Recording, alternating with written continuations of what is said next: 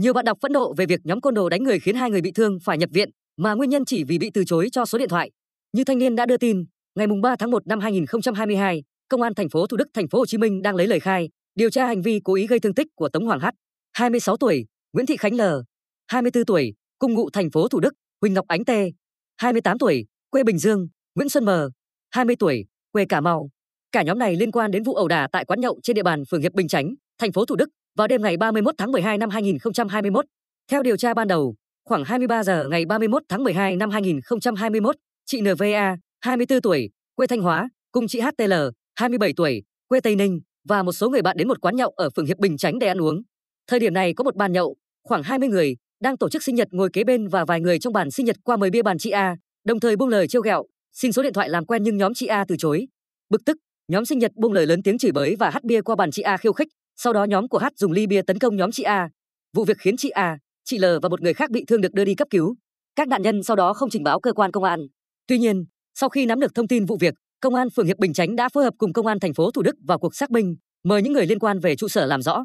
Qua kiểm tra nhanh, công an xác định H và một người khác trong nhóm tấn công chị A dương tính với ma túy. Hiện vụ việc đang được điều tra làm rõ. Không thể chấp nhận được. Nhiều bạn đọc rất bất bình trước hành vi của nhóm côn đồ trên, cho rằng việc đánh người như thế là không thể chấp nhận được. Bạn đọc Văn Trung viết, đọc cái tin mà thấy quá bức xúc về đám côn đồ đánh người này, thật không thể chấp nhận được. Mời bia, trêu ghẹo, xin số điện thoại làm quen nhưng bị từ chối, thế là đánh người, đến hai người phải nhập viện. Không hiểu nổi. Bạn đọc Tam Tam Nam bày tỏ, ở một thành phố lớn nhất nước mà có những vụ việc như vậy, thật không thể chấp nhận được. Đề nghị khởi tố vụ án để làm gương cho người khác.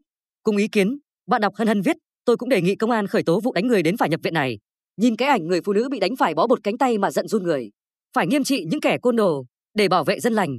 Không thể chấp nhận những kẻ manh động, coi thường pháp luật như vậy được. Còn bạn đọc Phan Tan nhấn mạnh, xử lý không nghiêm thì sẽ còn nhiều vụ như thế này nữa.